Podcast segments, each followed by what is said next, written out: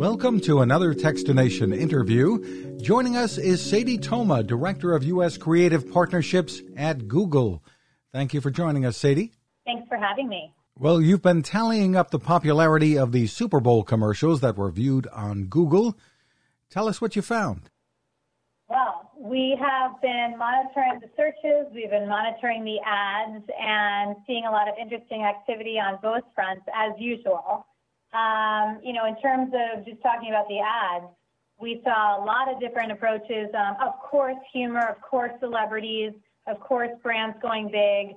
Um, we saw the top ads from yesterday and from last night as uh, basically the number one was Amazon Alexa's Body with Michael B. Jordan. Uh, very funny about Alexa's new redesign. Number two, the Jeep ad called The Middle uh, with Bruce Springsteen talking about, you know, the reunited states of America. Number three, Cadillac, which was uh, Edgar Scissorhands, Edward Scissorhands' son, driving um, in the lyric, which was he was driving scissor hands free. Uh, new feature on that car with Timothée Chalamet. And then, of course, um, we saw a lot of buzz around Uber Eats with Wayne's World and Cardi B, and Paramount Plus ran several spots in the game. We saw Expedition come up in the top five. So those are sort of rounding out the top five in terms of ads. We have all the ads posted on youtube.com slash adblitz in case you missed one, in case you want to watch them again and again and share them out. Besides the ads, you keep track of other things, what people were searching for during the game. Yes, of course, people during the Super Bowl are always searching for the teams and they're searching for the players. So we see a lot of activity around searching for the players in particular. The most searched players during the game, number one, Tom Brady. No surprise there, knowing he is uh, considered the GOAT, and also this was his 10th Super Bowl, obviously seventh win. Uh, number two, Patrick Mahomes. Also, a ton of activity around him. Of course, he's um, he's being called the next great. And then number three was the Gronk, Rob Gronkowski, who uh, tight end for the Bucks who caught two touchdowns last night um, from Tom Brady, obviously former teammate of Brady. And so the players are always being searched for. Um, we saw some interesting questions also searched for during the game. People were wondering why the Super Bowl was delayed. That was a big question that was uh, that we saw activity around, which we think that has to do with there was a little bit of a late start or maybe streaming lags, but there was also a fan who ran out during the game onto the field, so that did delay it quite a bit. Uh, another trending question is Gisele at the Super Bowl.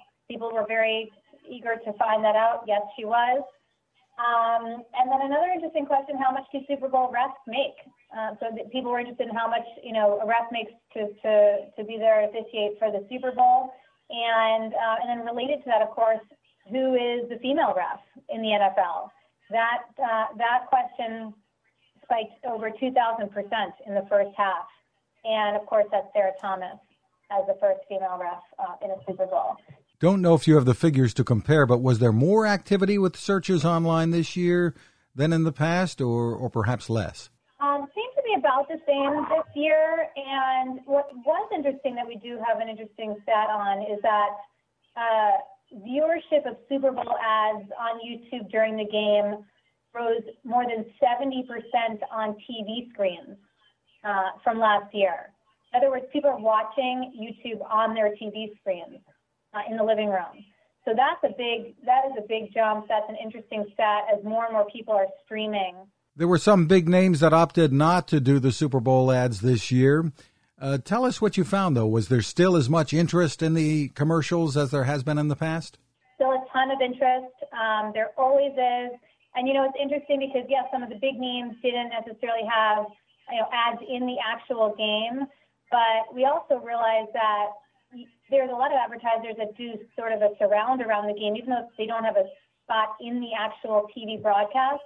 They create ads that play on YouTube that are shared out in, you know, online and digitally, um, showing that you can still get a lot of activity and buzz around your ads, even if you're not in the big game. Um, so, you know, there's different strategies that different brands take, but when big brands like uh, Coca-Cola or Budweiser, um, you know, give up some of their space or decide not to, to be in the game, it also opens up the door for some new to Super Bowl uh, advertisers, and we saw several first timers.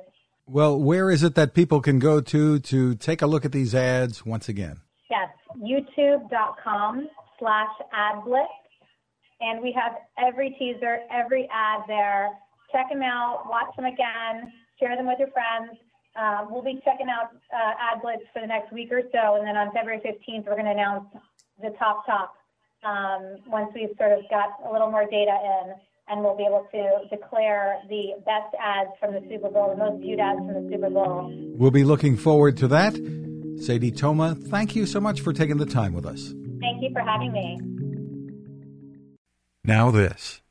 It takes a lot of listening to build a better radio, and that's just what the folks at C. Crane have done.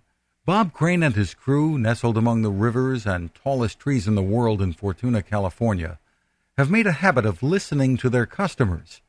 And that's just what they've done in building the CC Skywave SSB, the Swiss Army knife of portable radios.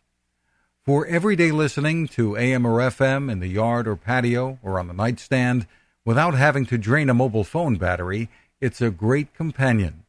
But it is also a companion equipped for NOAA weather information and alerts that can be life saving.